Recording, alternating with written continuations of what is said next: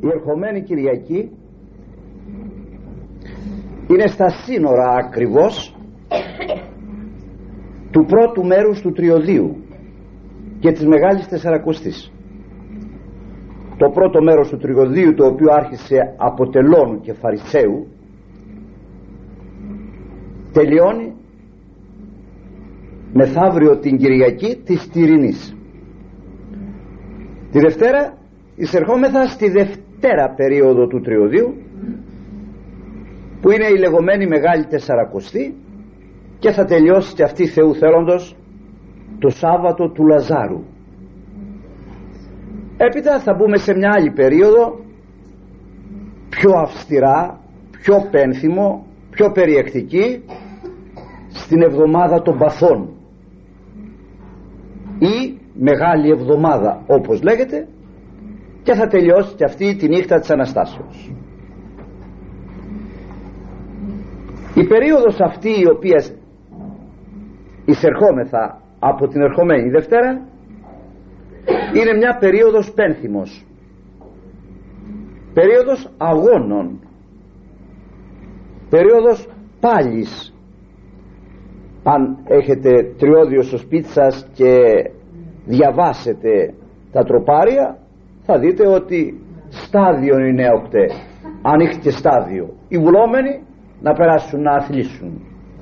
Με θέμα αθλήσεως λοιπόν πάλις με τη θάρκα με τον κόσμο με το διάβολο.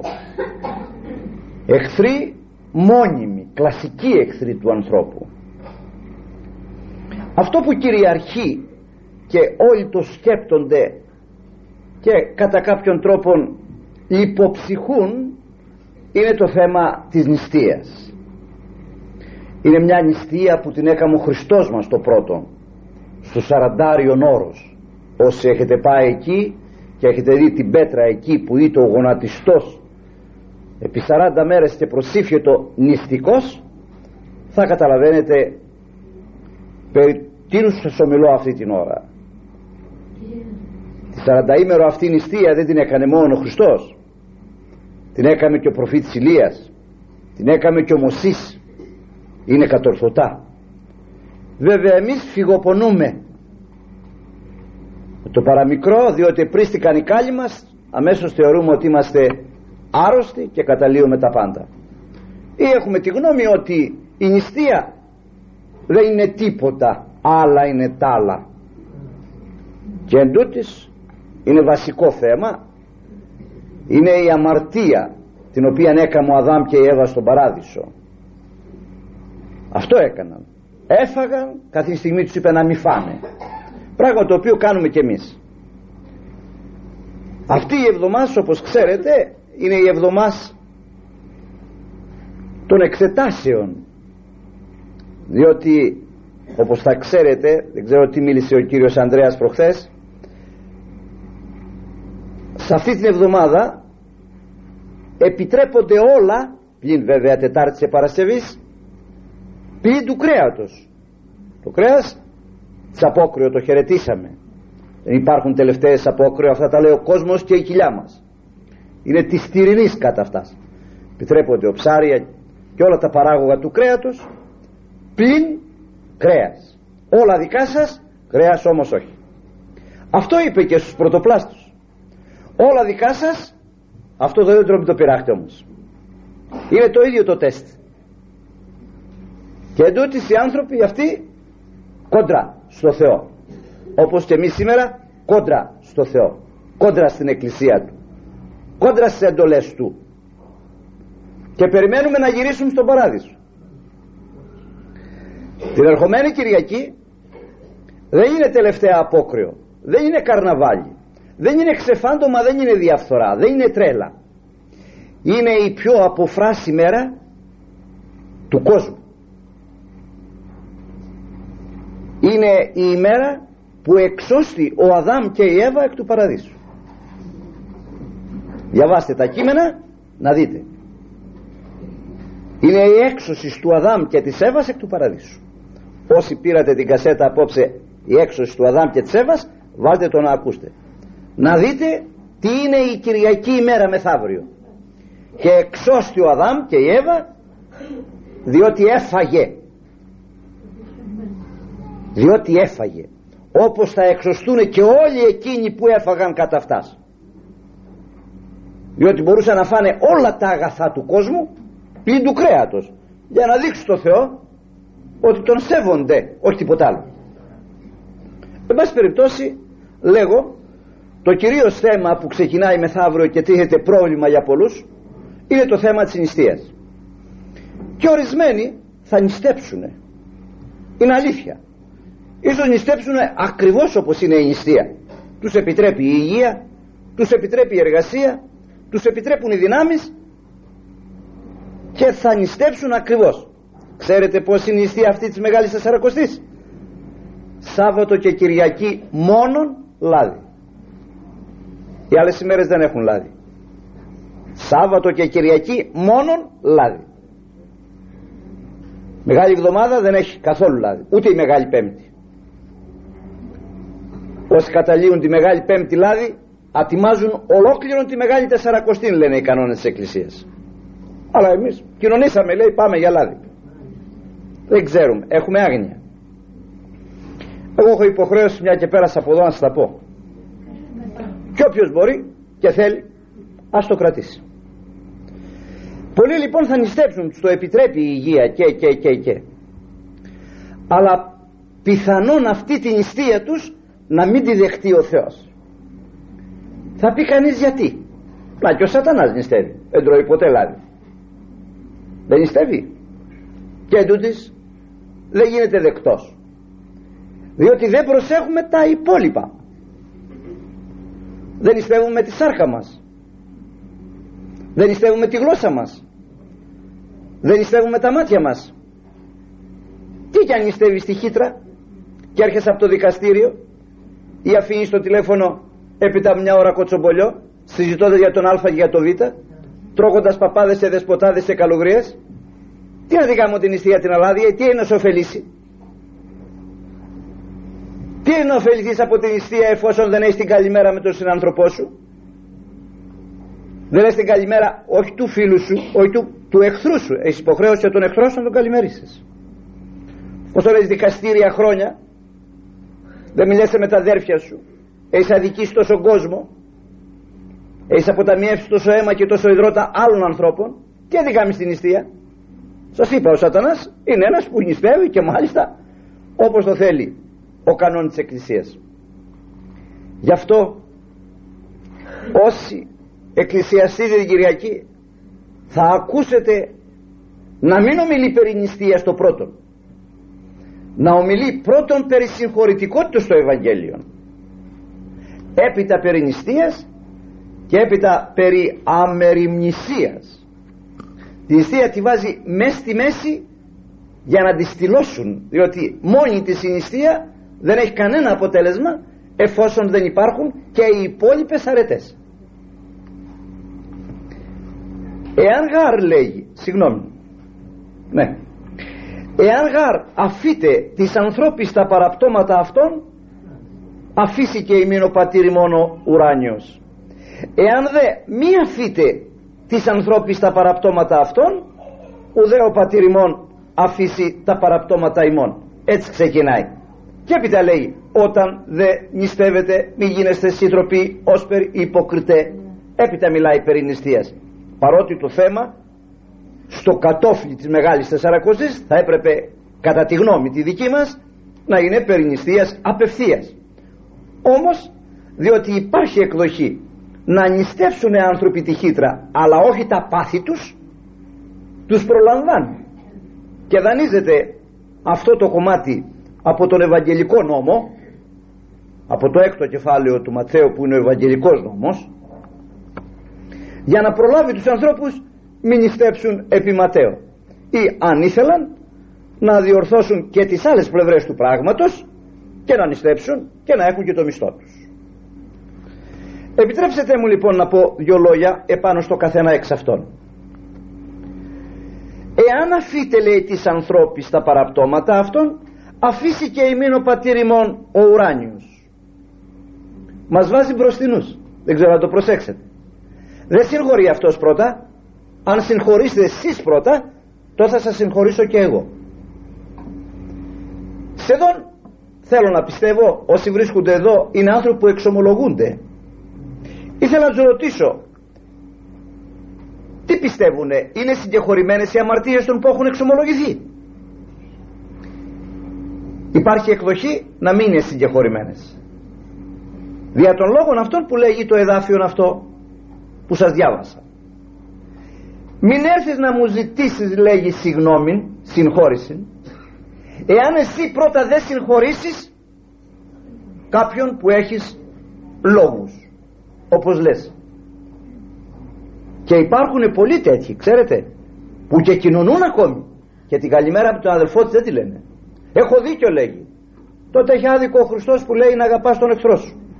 Πόσο να έχεις δίκιο εσύ. Τότε έχει άδικο ο Κύριος έχει. Προσέξτε το λοιπόν αυτό το πράγμα. Πριν σκεφτείτε τι θα φάτε τη Δευτέρα ή αν φάτε ή δεν φάτε καθόλου σκεφτείτε πως θα ρυθμίσετε τυχόν ψυχρές σχέσεις είτε μες στενό περιβάλλον είτε με ανοιχτότερο περιβάλλον. Υπάρχει μία εκδοχή οι άνθρωποι με τους οποίους τυχόν να έχετε έρθει σε λόγια να βρισκόσαστε κατά κάποιον τρόπο εν ψυχρότητη να μην είναι κοντά σας να είναι κάπου μακριά να μην τους βλέπετε. Φροντίστε να επικοινωνήσετε μαζί τους ο Χριστός μας δεν συμβιβάζεται. Όταν λέγει πηγαίνεις στο δώρο σου στην εκκλησία και εκεί σκεφτείς ότι με κάποιον κάτι έχεις μην μπαίνεις μέσα. Άφησέ το απ' έξω πήγαινε να τον βρεις όπου είναι στην κόκκινη μιλιά. Και εφόσον τα συμβιβάσεις μαζί του έστω και με ζημιά δικιά σου είτε εγωιστική είτε συμφεροντολογική τότε έλα και δώσε το δώρο σου. Διαφορετικά δεν το δέχεται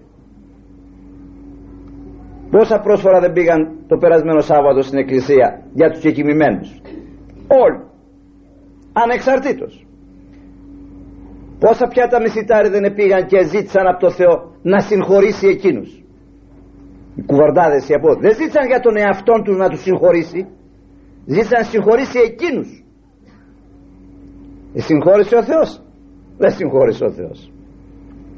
Και δεν αδικούμε μόνο τον εαυτόν μας αδικούμε και εκείνους που περιμένουν από μας. Και λέγει τακτοποίησε τις υποθέσεις σου με το Θεό στον κόσμο για να μπορέσει να βοηθήσει και εμάς Φόσον δεν τακτοποιείς τις υποθέσεις αυτάς ούτε μας μπορεί να μας βοηθήσεις διότι ο Θεός δεν δέχεται, δεν εκβιάζεται. Λάβετε το λοιπόν σοβαρός υπόψη αυτό που σας λέγω εδώ ότι μας βάζει μπροστινούς. Και θα το έχετε υπόψη σας και το πατέρ ημών ε; άφεση μην ως και εμείς αφίεμεν του υποδεικνύομεν τρόπον εμείς. Πρόσεξε εμείς συγχωρήσαμε. Κατά συνέπεια με τη σειρά σου είσαι υποχρεωμένο να μας συγχωρήσεις. Είναι αλήθεια όμως αυτό που λέμε. Πολλοί πρέπει να το κόψουμε το πατέρ ημών ή αν το λέμε όταν φτάσουμε εκεί θα λέμε το εξής. Και μη αφήσεις τα σαμαρτία Σιμών όσοι εμείς ούκ αφήσαμε τα ωφελήματα των άλλων τότε θα είμαι θα ειλικρινής. Δεν εννοείται άνθρωπος ο οποίος για τον α ή β λόγο έχει ψυχρότητα με κάποιον που μπορεί να σταθεί σε προσευχή. Προσευχή δεν πάει πουθενά. Δεν περνάει απάνω από τον πολυέλαιο. Δεν περνάει απάνω από το ταβάνι. Διότι η πικρία αυτή είναι ένα σίδερο βαρύ δεμένο στην περιστερά αυτή που λέγεται προσευχή που τη στέλνουμε στον ουρανό να αντικαταπέμψει τη Θεία Χάρη και δεν την αφήνει να πετάξει. Βγάλει το λοιπόν αυτό από τη μέση. Φρόντισε να το τακτοποιήσει μα δεν έχω τίποτα μαζί του. Φρόντισε να καλημερηθείτε. Μα δεν μου λέει καλημέρα. Δεν χάθηκε ο κόσμος. Πες του εσύ. Και θα ξανά του πω εφόσον δεν μου λέει αυτός. Ναι όταν ξανά τον συναντήσεις τότε. Δεν θα πας στη συνάντηση τότε αν πέσεις στην πλώρη σου τότε θα του πεις καλημέρα. Πάλι μια καλημέρα την έχεις όλοι όλοι και περιμένεις να δώσεις πίσω αν την έχεις όταν ξανά τον συναντήσεις να ξανά του δώσεις. Ο χριστιανός είναι πλούσιος. Ο χριστιανός είναι πλούσιος. Μη πλανόμεθα. Έχουμε μέσα μας πικρία υπάρχει πικρία μέσα. Υπάρχει διάβολος μέσα.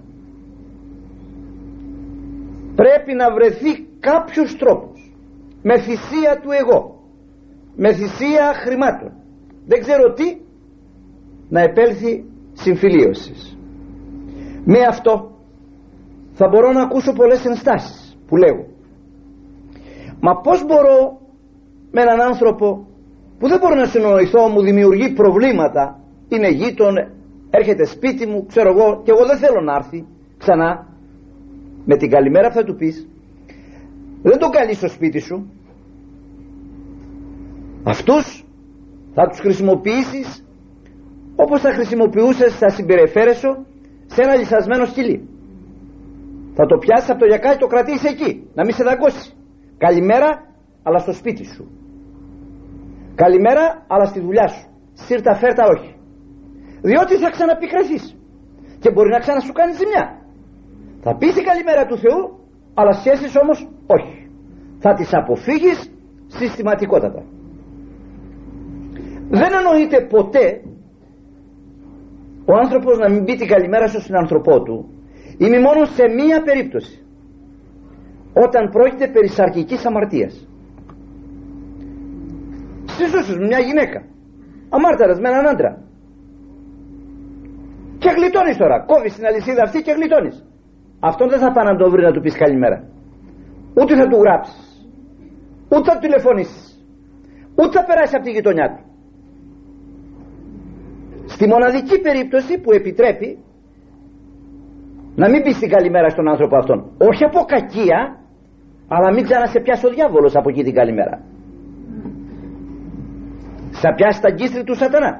Και για να σε φυλάξει κάνει τη συγκατάβαση αυτήν ώστε να μην πεις την καλημέρα. Σε καμία άλλη περίπτωση. Το παιδί σου να σου έχουν σκοτώσει είσαι υποχρεωμένος να πεις την καλημέρα. Δεν ξέρω με βάση αυτό που είπα αν έχετε υπόψη σας τι είπε η μητέρα του Κολοκοτρώνη κάποτε που έκαναν ένα τραπέζι. Και στο τραπέζι εκείνο ήταν και ο φωνιάς του αδελφού του Κολοκοτρώνη. Και λέει η γιαγιά η γραία ε παιδί μου του λέει όχι και ο φωνιάς λέει στο τραπέζι το ίδιο και λέγει ο γέρον μητέρα το καλύτερο μνημόσυνο είναι αυτό. Η μακροθυμία η συγχωρητικότητα αυτή. Είναι δύσκολο πράγμα τώρα να βλέπεις δίπλα το φωνιά του αδερφού σου ή η μητέρα να βλέπει το φωνιά του γιού της. Είναι δύσκολο πράγμα. Σπαράσει η καρδιά σου. Ξεστίζεσαι. Όμως το είπε ο Χριστός αυτό αγαπάτε τους εχθρούς ημών. Και αυτός ο ίδιος ο Κύριος τους σταυρωτάς του τους συγχώρησε. Και βρήκε μάλιστα και δικαιολογία. Πάτερ άφες αυτής ουγαρίδαση τυπιούση καταλάβατε. Πρέπει λοιπόν στο σημείο αυτό να το λάβουμε σοβαρός υπόψη όσοι με τη βοήθεια του Θεού αξιοθούμε να μπούμε στη μεγάλη αυτή περίοδο προκειμένου να νηστεύσουμε να το έχουμε σοβαρός υπόψη. Ο θα πρέπει πρώτα να νηστεύσουμε την κακία να φύγει αυτό το κακό από τη μέση να επέλθει η συγχωρητικότης κλπ. Διότι εάν μη αφήτε της ανθρώπης τα παραπτώματα αυτών ουδέ ο πατήρ ημών αφήσει τα παραπτώματα ημών. Όταν ο άνθρωπος δεν συγχωρεί δεν συγχωρείται. Όταν ο άνθρωπος συγχωρεί συγχωρείται. Θα ενθυμίστε εκείνο που γράφει ο Άγιος Κοσμάς ο Ετωλός ότι πήγανε δύο μια φορά να εξομολογηθούν ο ένας ήτο από τους θρησκευωμένους και είχε κάποιον άλλον κατορθώσει να τον μεταφέρει για εξομολόγηση. Όμως εκείνος ήτο βαρυπινίτης όπως τα λέγανε. Και για να μην τον ξεγελάσει ο σατανάς και του φύγει τον έβαλε πρώτα αυτόν και πήγε στο γέροντα και εξομολογήθη. Πράγματι έμεινε πολλή ώρα μέσα και εξήλθε. Τον κοίταξε να τον ψυχολογήσει. Πως εξήλθε; Κατσουφιασμένος στενοχωρημένος πως και είδε ότι σαν να μην τον βασάνιζε τίποτα το σοβαρό. Δηλαδή δεν εδέχτη πέλεκιν δεν εδέχτη κανόνα δηλαδή βαρύν έτσι. Πας περιπτώσει πήγε μέσα και αυτός να εξομολογηθεί. Εξομολογήθηκε αυτός και βγήκε έπειτα και τον πήρε τον άλλον και φεύγουν. Στο δρόμο ξεκίνησαν να πηγαίνουν πάλι προς το χωριό τον ερώτησε το φρεσκοφελμένο ε πως τα πήγες τι κανόνα πήρες; Δεν πήρα λέει κανόνα δεν πήρες κανόνα θύμος ο άλλος που δεν πήρε κανόνα χριστιανός ε πολλοί τέτοιοι υπάρχουν σας φαίνεται παράξενο πολλοί τέτοιοι υπάρχουν και σήμερα δεν μου βάλε κανόνα μάλιστα λέει μ' άφησε να κοινωνήσω περίμενε του λέει. Και γυρίζει πίσω να του ζητήσει το λόγο. Γιατί αυτόν δεν τον είχε αφήσει να κοινωνήσει. Και σου λέει αυτόν το βαρυπινίτη που πρώτη φορά τον κακούργο να τον αφήσει να κοινωνήσει και εμένα να μην με αφήσει γυρίζει πίσω να του ζητήσει το λόγο του πάτερ. Μπαίνει φουριόζος μέσα του λέγει με σκανδάλισες κάθισε παιδί μου λέει άνθρωπος είμαι σχόρεσέ με μπορεί να σε σκανδάλισα. Όμως πες μου ηρέμησε και πες μου πού σε σκανδάλισα; Να σε προσκυνήσω να σου πω ευλόγησο. Αυτός του λέγει που ήρθε γρηγορότερα από μένα και εξομολογήθη ήρθε από μένα εγώ τον έφερα. Ο Χριστός μας λέει τον έφερε διεσού όχι εσύ εγώ λέει τον έφερα. Πού να το πιστέψει αυτός ότι ήταν όργανο του Κυρίου; Αυτός νόμιζε ότι αυτός αφεαυτού του τα κάνει αυτά. Μας περιπτώσει αποτέλεσμα είναι ότι λέγε παρακάτω του λέει τι έχεις να μου πεις; Αποτέλεσμα του λέγει ότι άκουσα που ήξερα περίπου τη ζωή του ότι του επέτρεψες να κοινωνήσει και εμένα δεν μου επέτρεψες. Θέλω να μάθω πόσες σκέφτηκες και αυτού του επέτρεψες με τόσα εγκλήματα και ανεξομολογήτως τόσα χρόνια. Και εμένα που είμαι άνθρωπος της εκκλησίας και εξομολογούμε και κοινωνώ να μην με αφήσεις. αυτό του λέει σε σκανδαλίζει κάτσε του λέει παιδί μου να σου πω ε κάτσε λοιπόν. Είναι αλήθεια του λέει παιδί μου ότι αυτός ο άνθρωπος ή το βαρυπινίτης όπως το είπες πολλά πράγματα μου είπε άσημα πολλά πολλά πολλά πολλά πολλά όλα αυτά εγώ τα εξέβαλα τα εξέλαβα ως ε, κούτσουρα, ξύλα.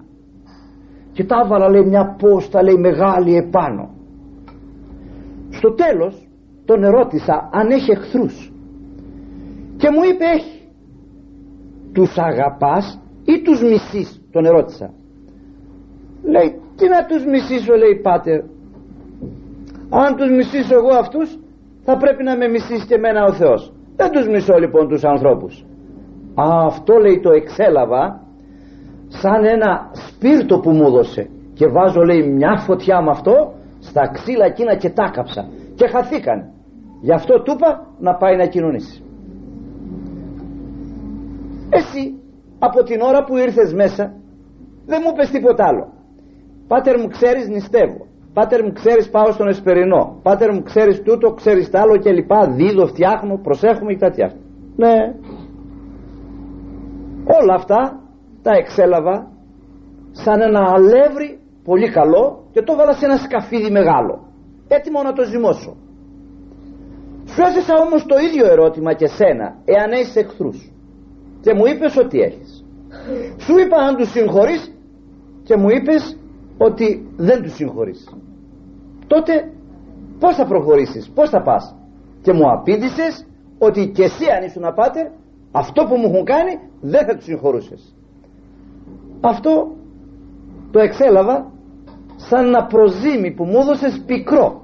Και έβαλα λέει να ζυμώσω αυτό το αλεύρι σου το καλό που είχες κάνει με τα καλά σου έργα και χάλασε του λέει όλο και το πέταξα. Γι' αυτό του λέει δεν σου επέτρεψα να κοινωνήσεις ε; η πικρία αυτή η ασυγχωρησία και η συγχωρητικότητα του άλλου πως τα καλά έργα ή τα κακά τα τακτοποιεί κατά αναλογία είναι μαθήματα αυτά από τον Άγιο Κοσμά δεν είναι δικά μου. Δηλαδή είναι του Πνεύματος του Αγίου. Και εμείς έχουμε τη γνώμη φόσον συζητούμε ακόμη για την ύφη συζητούμε για τον γαμπρό συζητούμε για τον πεθερό δεν μας έδωσε ό,τι έπρεπε και αυτοί μας εγέλασαν και τούτο και τ' άλλο και περιμένουν να κάνουν χρυσοδοντάκι μεγάλη πέμπτη και να νηστεύσουμε μην βάλετε λάδι. Τι μη βάλεις λάδι εφόσον εδώ τρως ανθρώπους. Τι θα το κάνεις το λάδι τι σε σώζει το λάδι. Θα πει κανείς τότε εφόσον είμαστε τέτοιοι να μην όχι εγώ λέγω και τα δύο. Ταύτα έδιποιείσαι κακή να μη αφιένε. Και θα νηστέψεις αλλά και θα συνθηκολογήσεις. Θα σταματήσεις να τρως τον άλλον. Θα σταματήσεις να κατηγορείς. Κάθε φορά που έρχεται ο καθένας του συζητούς αυτό μου κάμα τα παιδιά μου αυτό μου κάμα ο γαμπρός μου αυτό μου κάμα η νύφη μου αυτά θα τα ξεχάσεις αν θέλεις ό,τι κάνεις μα νηστεία κάνεις μα ελεημοσύνη κάνεις μα ό,τι κάνεις να βρεις ανταπόκριση στον Θεό και ο Θεός να στο λογαριάσει και να σου δώσει μία ημέρα το μισθό σου. Διαφορετικά εις μάτιν νηστεύεις. Έτσι θέλω να πιστεύω ότι έχει τοποθετήσει αυτό πρώτα και έπειτα ομιλεί περί της νηστείας που θα σας πω στη συνέχεια. Το δεύτερο μέρος εφόσον ομίλησε το πρώτο περί συγχωρητικότητος των ανθρώπων λέει τώρα όταν δε νηστεύετε μη γίνεστε ως περ οι υποκριτές και οι θροποί εκείνο που λέει εμείς άστα τώρα νηστεία έχουμε άστα είμαι δεν μπορώ να σου πω είμαι χωρίς λάδι σήμερα είμαι. Δεν θα τη μουρμουρίζεις στην νηστεία δεν θα την κατηγορείς στην νηστεία. Νηστεία είναι εντολή του Θεού δοσμένη μέσα στον παράδεισο. Την πρώτη εντολή την πήρε ο Αδάμ. Εκ του ξύλου μη φάγεστε. Όπως λέει ο Μέγας Βασίλειος το ου φάγεστε νηστείασε στην ομοθεσία εάν νήστευε η Εύα εκ του ξύλου δεν έτρωε από το δέντρο εκείνο ου κάνε δεόμεθα εμείς ταύτη της νηστείας δεν υπήρχε λόγος να νηστέψουμε εμείς σήμερα Φόσον όμως αυτοί δεν νήστευσαν και εξώστημεν του παραδείσου όπως σας λέγω και το έχει Κυριακή η Εκκλησία νηστεύσομεν τίνιν ή να εις τον παράδεισον επανέλθομεν. Δεν τα θέλει μουρμουρισμένα ο Θεός. Ξέρετε πως είναι το μουρμούρισμα; Αυτό ξέρετε πως είναι; Σαν το φαΐ το καπνισμένο. Δεν σας έχει τύχει κανένα φορά να σας καπνιστεί το φαγητό; Έτσι ακριβώς είναι στα μάτια του Θεού αυτά που τα κάνουμε εμείς αγκαρία αγκαρία. Αν ήξερε ο άνθρωπος μόνον για την υγεία του άστα τα άλλα, ας την ψυχή του. Μην συζητεί για μια στιγμή. Για την υγεία του αν ήξερε θα νήστευε μοναχός του. Θα νήστευε μόνο του ο άνθρωπος. Όχι Τετάρτη και Παρασκευή που είναι δύο μέρες που μπορούσε να ζήσει με φρούτα και να κάνει μια αναποτοξίνωση του οργανισμού του που να δουλέψει το ύπαρ του κλπ. Πολλά πράγματα. Αλλά κλείσουν τα νοσοκομεία. Όλες οι κλινικές αυτές δεν έχουν προορισμό. Τα ψυγεία, μπριζολιέρες, παγωτιέρες, αυτές τα δημιουργούν. Εμείς τα δημιουργήσαμε. Τα δημιούργησε κανείς άλλος. Όταν ήρθε η κατοχή, πού ήταν τα στομάχια, πού ήταν η πίεση, πού ήταν αυτά τα πράγματα. Φύγαν όλα. Πώς φύγανε; Τη νηστεία. Δεν είναι αλήθεια; Δεν ξέρω όσοι μπορεί να είστε νεότεροι. Εγώ την έζησα. Και ξέρω. Γιατί να είμαι σήμερα 115 κιλά ε, παραδείγματι και να μην είμαι 50 που ήμουν και τότε. Και περπατούσα 40-50 χιλιόμετρα και με έπιανε λαγός. Και τώρα δεν μπορώ να βγω έξω από την πόρτα. Ποιος μου φταίει, ο Θεός; Μου φταίει η νηστεία; Εγώ φταίω που δεν τη χρησιμοποιώ. Όταν λοιπόν λέει νηστεύετε, μην γίνεστε ως περιποκριτές και θροποί. Αφανίζουν σιγά τα πρόσωπα αυτών, αυτοί δηλαδή, όπως φανώς τις ανθρώπους νηστεύοντες, από καμωμένοι, από την νηστεία, από τον αγώνα, από τη θρησκεία δίθεν.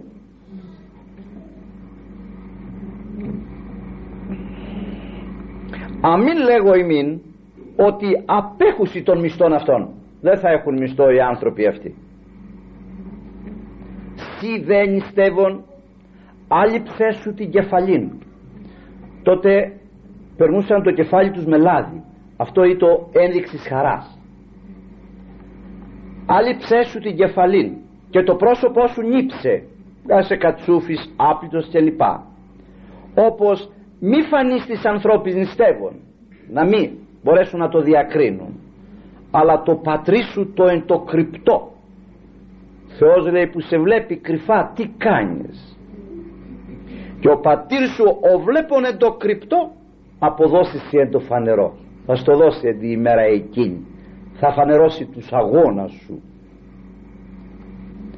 Επαναλαμβάνω αν ξέραμε τι παναπινιστία θα τις είχαμε την ανάλογον θέση εις το σπίτι. Θεός Χρυσόστομος λέγει μη λέγει άτιμον αποπέμψεις της τραπέζης σου την νηστεία. Κάντε στην τιμή βάλτινε. Με μια αλάδια ή φασολάδα εκεί πέρα μια νερόσουπα με φρούτα με μια χορτόσουπα. Χίλια δυο πράγματα που έχουν. Πέρασε κυρανιστία.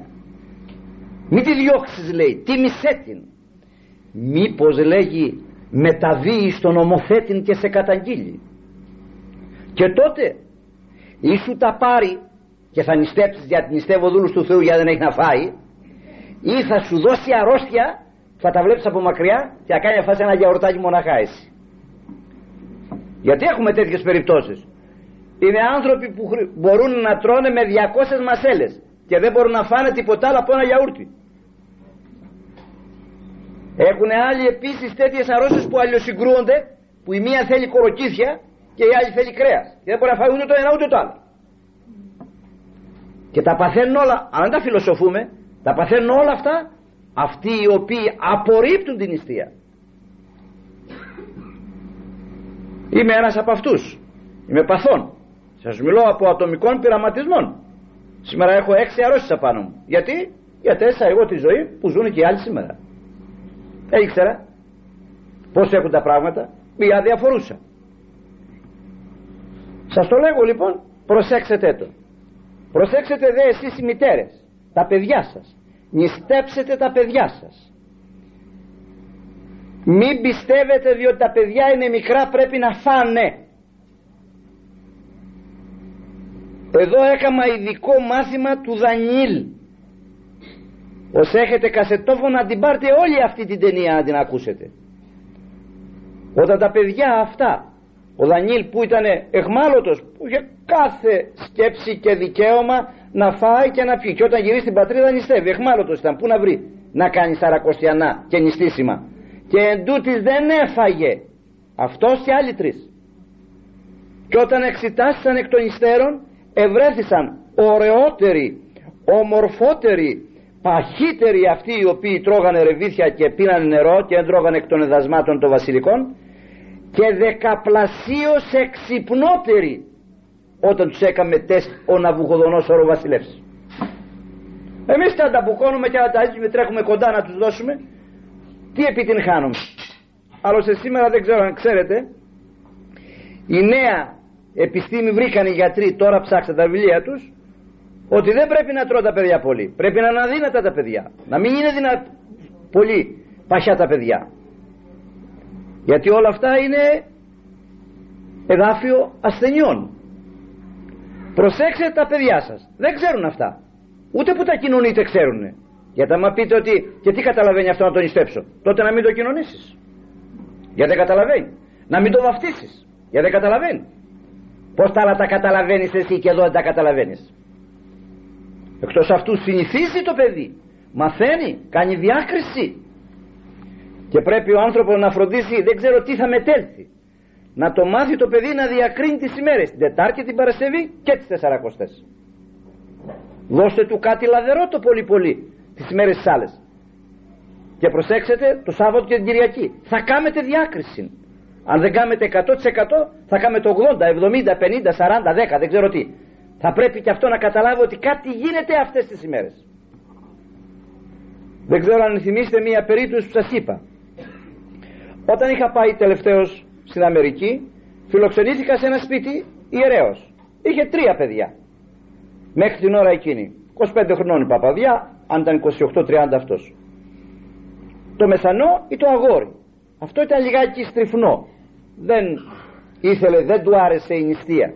Και δεν ήθελε. Αυτό, αυτή ήθελε στο ελληνικό τρόπο. Παρότι έχει γεννηθεί εκεί και ελληνικά τα μαθαίνει και στον ελληνικό τρόπο να μάθει την Ορθοδοξία τη δικιά μας εδώ με την νηστεία κτλ τι του έκανε λοιπόν αυτού αυτού κρυφά του βάζε στη φάβα λάδι στα φασόλια λάδι στη φακή λάδι.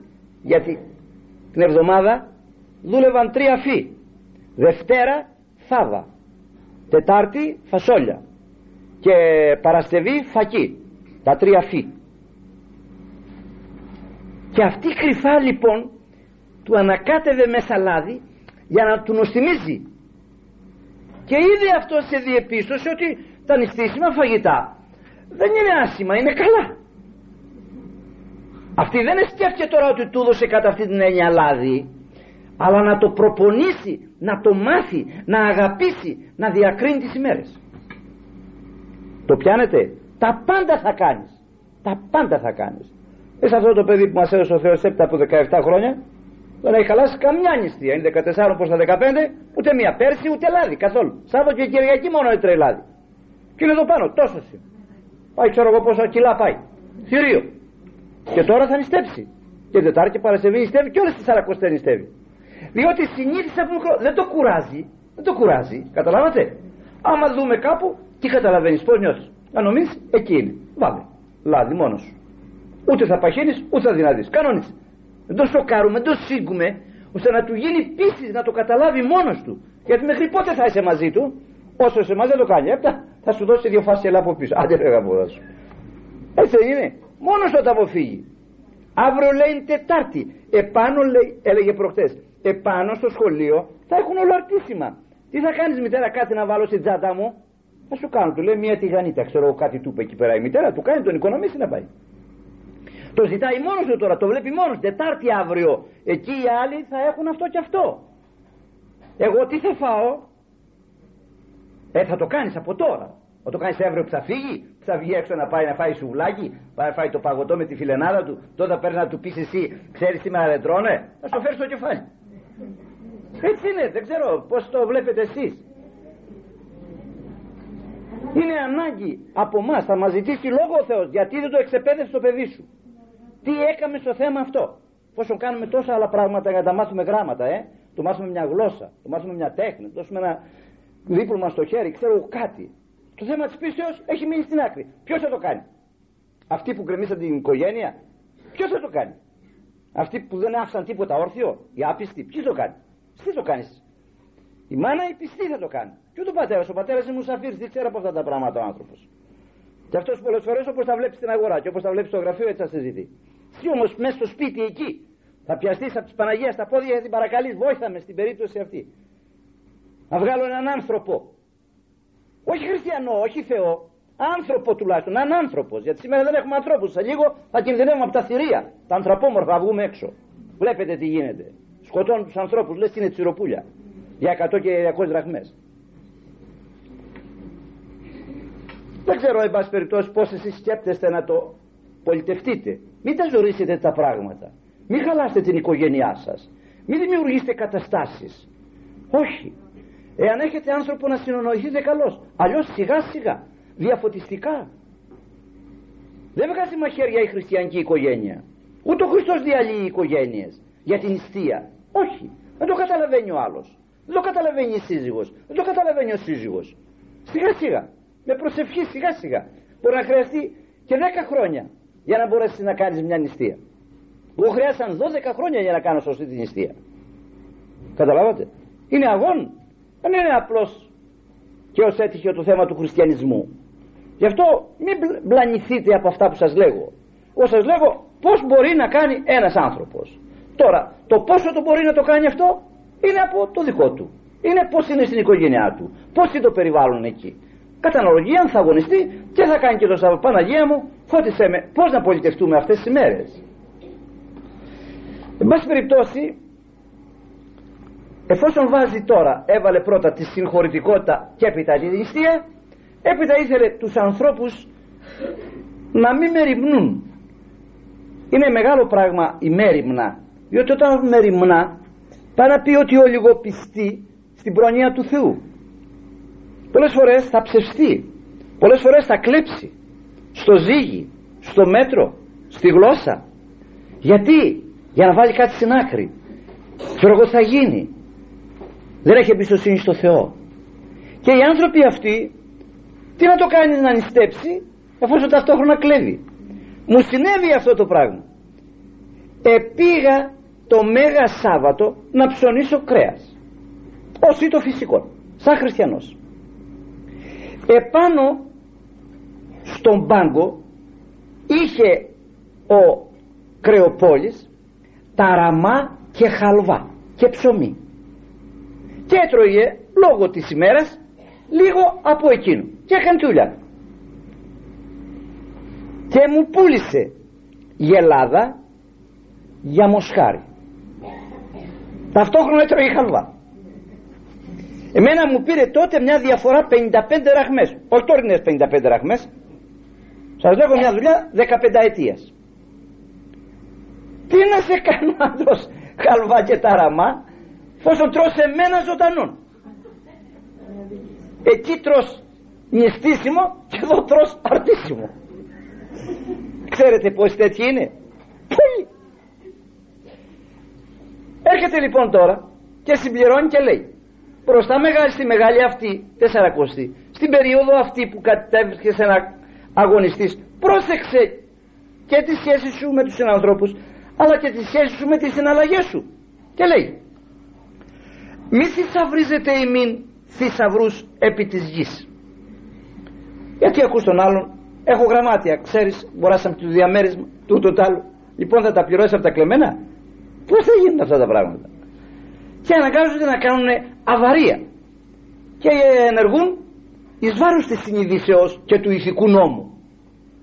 Και ταυτόχρονα νηστεύουν. Τι θα φάμε σήμερα και βάζουν αλάδια εγώ μη θησαυρίζετε ημίν θησαυρούς επί της γης όπου σεις και βρώσεις αφανίζει. Σεις με ήττα, σκόρος δηλαδή. Και βρώσεις και σκουριά αφανίζει.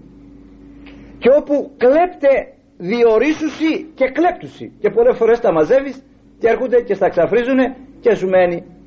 Γιατί έχουμε και τέτοιες περιπτώσεις. Θυμάμαι ένας είχε ήταν σπάγκος πραγματικός. Είχε κατορθώσει να κάνει λύρες. Ήταν στα χρόνια της κατοχής. Όμως φοβόταν πού να τα βάλει. Και έβλεπε ότι πολλές φορές έφευγε από το σπίτι εξαιτίας των βομβαρδισμών και εξαιτίας των σιρήνων. Σκέφτηκε λοιπόν να τρυπήσει τον τοίχο και να φτιάσει μια οπή και μέσα σε ένα γαλακτοκούτι να βάλει τις λύρες αυτές. Ήσαν 200-300 χρυσές λύρες δεν ξέρω πόσες ήσατε τις έβαλε εκεί πέρα το έκλεισε αυτό καλό ώστε και αν φύγει από εκεί έπειτα αν κατορθώσει και επιζήσει να έρθει εκεί να ψάξει να τις βρει. Όμως τι του ήρθε; Γράφει εκεί επάνω και ένα χωρίο γραφικό το οποίο λέγει είδε ο τόπος ου έθηκαν τον Κύριον α ο τόπος λέγε εδώ που εθάψανε τον Κύριο ε, θρησκευτικό εδάφιο είναι αυτό. Κάποιος όμως πονηρός άλλος που το είδε και το διάβασε. Μα διέκρινε εκεί ότι κάτι είχε γίνει με ρεμέτη δεν ξέρω τι. Και το ανοίγει και του τις παίρνει. Και ξανατοκλίνει αυτό το ασπρίζει και γράφει ένα άλλο απάνω ρητό και λέγει ούκε στιώδε εγίγερτε αυτός έλεγε ότι είδε ο τόπος ονέθηκαν τον Κύριο. Εδώ έχουν θέσει τον Κύριο όπως είπε ο άγγελος. Αυτός τα παίρνει τώρα και γράφει απάνω ούκε στιώδε εγίγερτε ανέστηλε έφυγε από εδώ. Έκανε φτερά αυτό λοιπόν συμβαίνει παρότι δημιουργεί λαρότητα. Απλώς το λέγω έτσι να διανθίσουμε τη σοβαρότητα. Έτσι πολύ με τη βεβαιότητα αυτή με μια σκληράδα ότι αυτή είναι δεν υπάρχει πόνος δεν υπάρχει αρφάνια δεν υπάρχει ανάγκη. Και νομίζουν ρωτάς μου ναι και για τον άλλον αν μπορείς. Μη φαίνεσαι τόσο σκληρός. Είναι οι μέρες τέτοιες. Είναι η περίοδος τέτοια που σε κάνει μεταδοτικών πρέπει να είσαι διαφορετικός. Αν πιστεύεις εκείνον που θα έρθει μεγάλη Παρασκευή να απλώσει τα χέρια του αν πιστεύεις εκείνον ότι τα άφησε τα πάντα για να έρθει εδώ κάτω. Είχε καμιά δουλειά εδώ; Τι είχε να κερδίσει από μας τις βρυσές του ή τις βλαστήμιες μας. Τι να κερδίσει. Τις βρυσές μας να κερδίσει τι να κερδίσει. Θησαυρίζεται λέγει δε ημίν θησαυρούς εν ουρανό όπου ούτε εσείς σκόρος ούτε βρώσεις αφανίζει. Και αυτό είναι όταν ο άνθρωπος αγαθοεργεί στον συνανθρωπό του. Είναι η καλύτερα επένδυσης η καλύτερα τοποθέτησης ο ελαιόν πτωχόν δανείζει Θεόν. Όχι ελεεί Θεόν δανείζει. Δώσε μου ένα κατοστάρικο δανεικό. Τι πάει να πει δανεικό; Θα το επιστρέψεις. Ο ελαιόν λοιπόν πτωχόν δανείζει Θεόν. Χριστός θα δώσει στους ανθρώπους και μια δεκάρα αν δώσανε με την καρδιά τους και από το ιστερημά τους. Και όχι θα τους δώσει μια δεκάρα που δώσανε θα τους δώσει εκατό δεκάρες. Εκατονταπλασίων αλείψανται. Αν ήξεραν οι άνθρωποι τι πά πει να βοηθήσεις στον κόσμο του τον έναν άνθρωπο που πραγματικά έχει ανάγκη δεν θα τρώγαν πολλές φορές. Δεν θα τρώγαν. Για να κερδίσουν αυτό που σας λέγω. Να κάνουν αυτήν την αποταμίευση. Να κάνουν αυτήν την επένδυση όχι σε διαμερίσματα, σε καταστήματα, σε χρεόγραφα κλπ κλπ κλπ αλλά σε ανθρώπινες υπάρξεις σε ιδρύματα φιλανθρωπικά σε ιεράς μονάς σε ναούς, σε τέτοια πράγματα τα οποία μένουν και έχουν σχέση με την επεξεργασία της ψυχής. Εκεί λέγει ούτε εσείς ούτε βρώσεις αφανίζει ούτε κλέπτε δε διορίσουσι ουδέ κλέπτουσι δεν υπάρχουν κλέφτες εκεί. Είναι όλα ασφαλισμένα. Όπου γαρεστεί ο θησαυρός ημών εκεί εστί και η καρδία ημών. Όταν ο άνθρωπος είναι αφοσιωμένος στο χρήμα στη σάρκα στον κόσμο όπου, όπου εκείνο που αγαπά εκεί είναι και η καρδιά του δοσμένη. Γιατί αυτά είναι αλληλένδετα. Αυτό πρέπει λέγω ο άνθρωπος τις ημέρες αυτές να τις προσέξει. Θα κοιτάξει μαζί με τη συγχωρητικότητα και την αγάπη να κάνει μες στο πλαίσιο των δυναμεών του και την νηστεία του και το περίσευμα της νηστείας πένιση επιχορηγήν γι' αυτό είναι βαλμένο αυτό εδώ. Δεν νηστεύουμε να μας μείνουν να πάρουμε κάλτσες. Το περίσευμα της νηστείας πένιση επιχορηγήν αυτό είναι το σωστό το ευλογημένο. Ένα σπίτι φερρυπίν με 4-5 πρόσωπα θέλουν ξέρω εγώ 300, 200, 400, 500 δραχμές την ημέρα έτσι. Όταν όμως πρόκειται περί νηστείας ασφαλώς μπορούν να βγουν με 150 δραχμές. Να πάρουν φρούτα, να κάνουν μια χορτόσουπα, κάτι τι άλλο. Τα υπόλοιπα τα 200, τα 300, τα 100 κλπ.